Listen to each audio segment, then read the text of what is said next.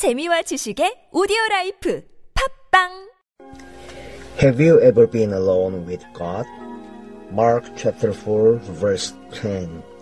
When he was alone, the twelve asked of him. When God gets us alone by affliction, heartbreak, or temptation, by disappointment, sickness, or by thwarted affection, by a broken friendship, or by a new friendship. When He gets us absolutely alone and we are dumbfounded and cannot ask one question, then He begins to expound. Watch Jesus Christ's training of the twelve. It was the disciples, not the crowd outside, who were perplexed. They constantly asked him questions, and he constantly expounded things to them.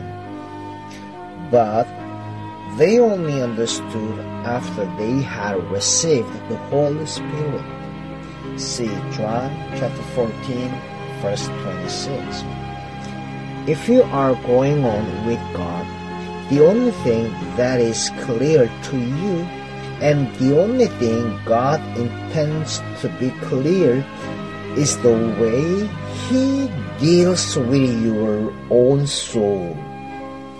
Your brother's sorrows and perplexities are an absolute confusion to you.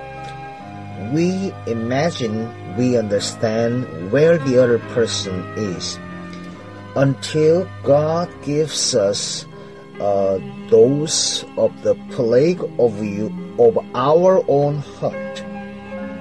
There are whole tracts of stubbornness and ignorance to be revealed by the Holy Spirit in each one of us.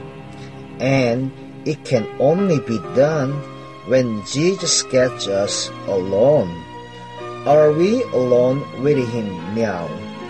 Or are we taken up with little fuzzy notions, fuzzy comradeships in God's service, fuzzy ideas about our bodies?